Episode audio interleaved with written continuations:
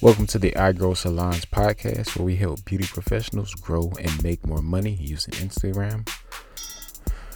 So, today I received a DM from a hairstylist saying that she isn't getting as much interactions as she thinks she should be receiving, and she isn't growing as fast as she thinks she should grow.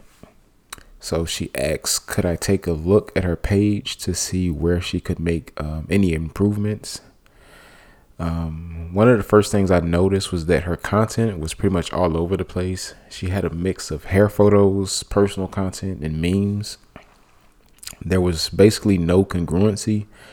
So, for someone viewing her profile and thinking about following her, it's kind of hard to figure out what her page is about when it's a bunch of random content.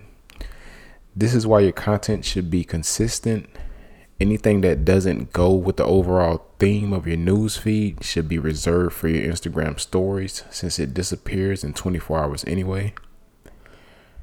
By the way, I'm offering half off all Instagram audits for my podcast listeners. So if you need me to take a look at your Instagram, DM me at iGrowSalons on Instagram.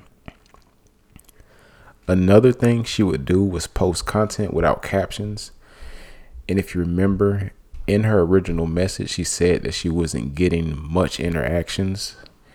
And captions are one of the ways to, are one of the key ways to actually drum up extra engagement on your post by asking um, open ended questions or making some type of call to action. So, I want to share a formula or checklist you can use when posting on Instagram. One, make sure you're posting high quality content. Two, make an engaging caption on every post. Three, use relevant research hashtags. Four, share the post with friends and family. Using this formula will ensure that you get the most out of Instagram and your content reaches more people.